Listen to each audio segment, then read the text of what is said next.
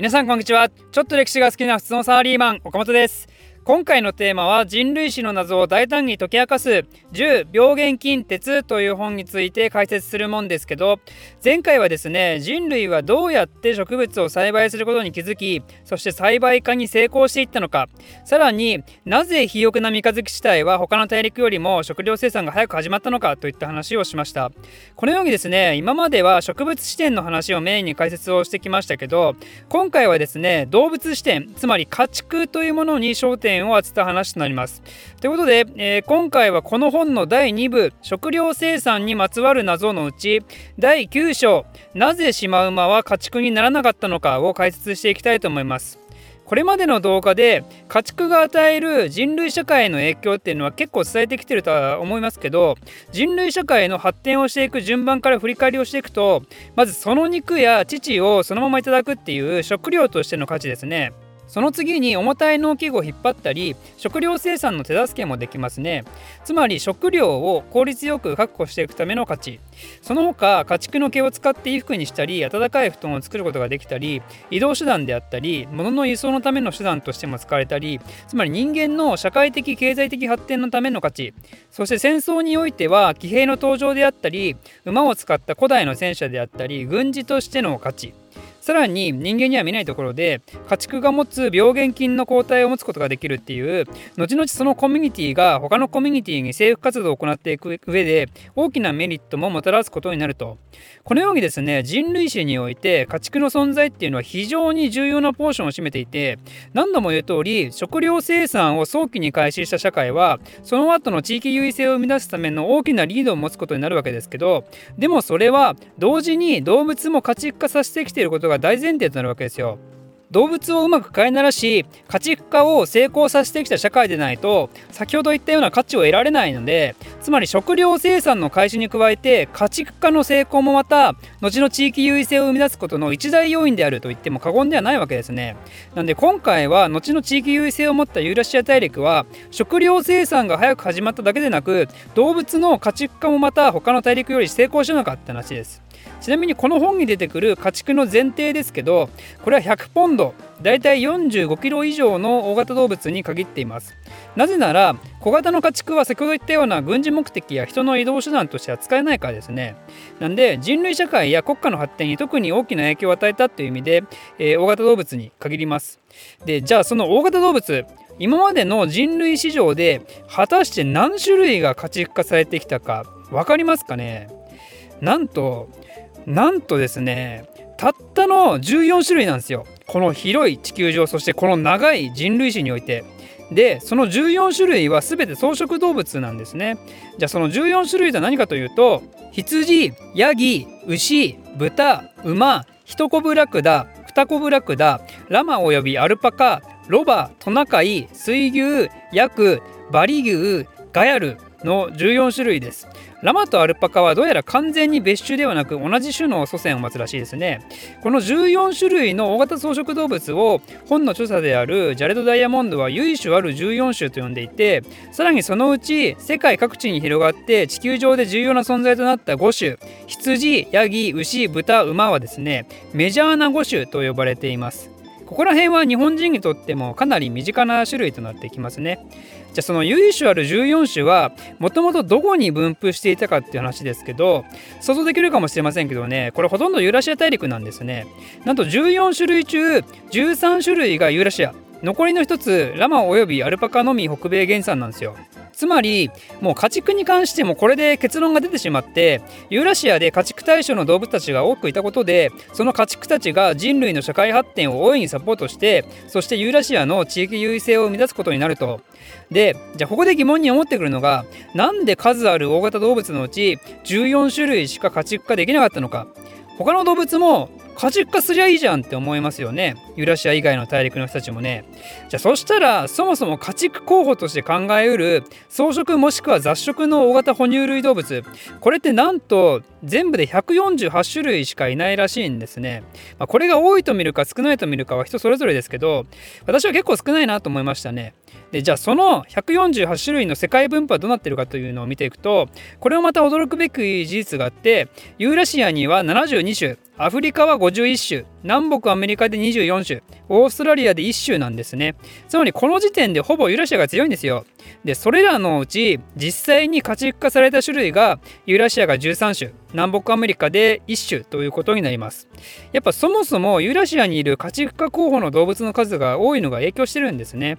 これでやっぱり後々のユーラシアの地域優位性に関係してくる事実として食料生産が早く始まったことのほか家畜の種類でも圧倒していることがわかるわけですね。じゃあなぜユーラシアにそこまで大型動物が多くいたかというとこれは単純に面積が広いからっていうものが一つ。面積が広くて地域によって気候もバラバラ地形もバラバラってことでそのさまざまな地域に合わせて動物の種類が豊富だったわけですよね。でもそうは言ってもね例えばアフリカアフリカだって候補となる動物が51種類いるわけですよ。なのに家畜化された動物は0回ってねそんなことあるんかって思うかもしれませんよね。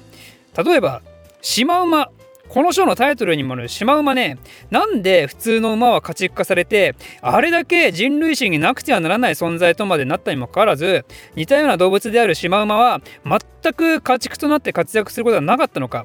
もしシマウマが家畜として馬と同じように進化してきていたらアフリカに超強力騎馬隊が現れてもおかしくなかったのにそしたらアフリカからユーラシアに逆に侵略をするような機会があったかもしれないのにそれは起こることは決してなかったわけですよ。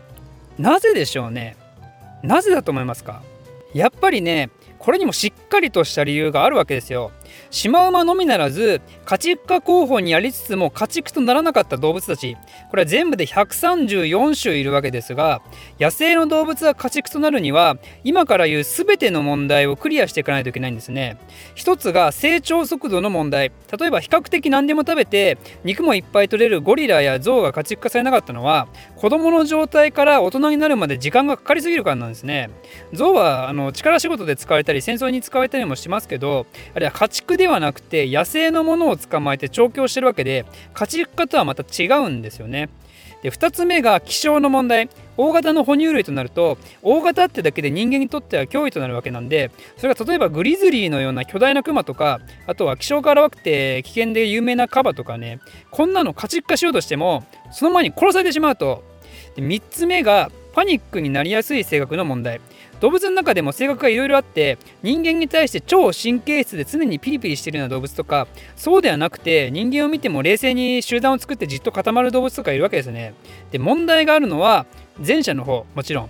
歯科系の問題はほぼ基本前者で羊とかヤギは後者なんですね。神経質だと何が悪いかというと例えば囲いの中に入れるとパニック状態になってショック死したりあとは逃げようとして塀にぶつかりまくって死んでしまったりねとても繊細な心の持ち主なわけですね。なんでそんなのは家畜化しようとしてもなかなかうまくいかないと。4つ目が序列性のある集団を形成するかどうかの問題。これはちょっと一瞬分かりにくいかもしれませんけど簡単に言えばグループで行動してその中でリーダーに付き従うかどうか。グループ内に序列と規律があるかどうかってことですね。これはね実は馬なんかはまさにそうなんですね。馬っていうのはグループの中で厳格な序列があって例えば ABCDE の5頭でグループを組んでいたら A から E まで上下関係がしっかりしてるんですね。でその偉いランク順で走る順番も決まっていてあらかじめグループ内で優劣をしっかりとつけることで無駄な争いを生まなくしてるわけですよ。こうなると何が人間にとっていいかというと人間がその A になってしまえば勝手に従うんですよね B から E の馬は。あとこういう集団形成する動物っていうのは自分の近くに他者がいることにストレスを抱えにくいんで家畜として決められたスペースに教えられてもその状況を受け入れやすいわけであると。それに対して一匹狼型の自分だけの縄張りを持って単独行動するタイプの動物はね、まあ、家畜化しようとしても苦労するわなと。で、えー、家畜化しようとするにあたって出る問題の5つ目は繁殖上の問題あの生殖行為っていうのは人間もそうですけど、まあ、非常にデリケートなんですね。これは動物も同様で動物によっては交尾に至るまで何日間にもわたるものすごく熱烈な求愛行動が求められたりあとは人前では絶対に交尾しないとかねそういう動物もいるわけなんで塀の中で他の動物がいたり人間がそれを見ていたりっていう状況ではね子供を作らない動物は結構いるわけですよ。そうなるとやっぱり家畜化するには難しいねってことになります。これら5つの問題をようやくクリアできた雑食もしくは草食の大型動物のみが家畜になることができるとちなみに、えー、肉食動物はどうなのかというとこれは餌の確保に難があったりまた人間も食べられたりするんで論外であるとなんでこの非常に厳しいハードルがあることを考えると148種のうちたったの14種しか家畜化されなかったのも理解できますよねということですね。で、じゃあ最後答え合わせといいますか、なぜシマウマが家畜化されなかったのか、シマウマが越えられなかったハードルはどこだったのかっていうのも一応説明をしておくと、いろいろ当てはまるかもしれませんが、一番のネックは気象の問題。めっちゃ気象荒いんですよね、シマウマって。馬の中にはですね、暴れ馬って呼ばれるようなタイプも一部いるわけですけど、シマウマっていうのは基本的に全部が暴れ馬状態らしいんですね。なんで捕まえるのも大変でロデオ大会で優勝するようなカウボーイですら縄で捕まえるのが難しいとか一度人間に噛みついたら決して離さない不快な習性を持ってる。なんてこの本で言われていて。いやまあそれは不快だよね。噛みついて話さなかったらね。実際動物園にいる飼育員はあの虎なんかよりもシマウマの方がよっぽど攻撃性があって怪我しやすいらしいですね。ということでいかがでしたでしょうか？岡本の歴史実況中継ならぬ岡本の動物奇想天外。ではなくてこれも一応歴史の話ですからね。このようにいろいろなハードルがあって動物を家畜化するのはとても難しいんだけどそのハードルを乗り越えた先にはとんでもない恩恵が人類には待ってるわけなんでその恩恵を一番に得ることができたエリアこそがユーラシア大陸であってそれはなぜかというとユーラシアの持つ地域多様性による家畜候補の大型哺乳類が多くいたことだったりアメリカやオーストリアオーストラリア大陸は人類が到達した時点で大型動物を狩りまくって大半が絶滅してしまったってこと。なぜアメリカやオーストラリア大陸の大型動物は絶滅させられるぐらい狩られたのかというとそれはなぜなら人類がその大陸に到達した時点で動物を狩ることができる道具や技術をすでに持っていてその脅威にアメリカやオーストラリアの大型動物が対応していく時間がなかったわけであると。いやー興味深いですね。ここまですでに話がうまいようにつながってますね。次はどんな話をすることになるのか。お楽しみに。この動画を面白いためになると思っていただいた方はコメントもしくは「ハッシュタグおかりき」でツイートしましょう。高評価とチャンネル登録もお待ちしてます。ではまた。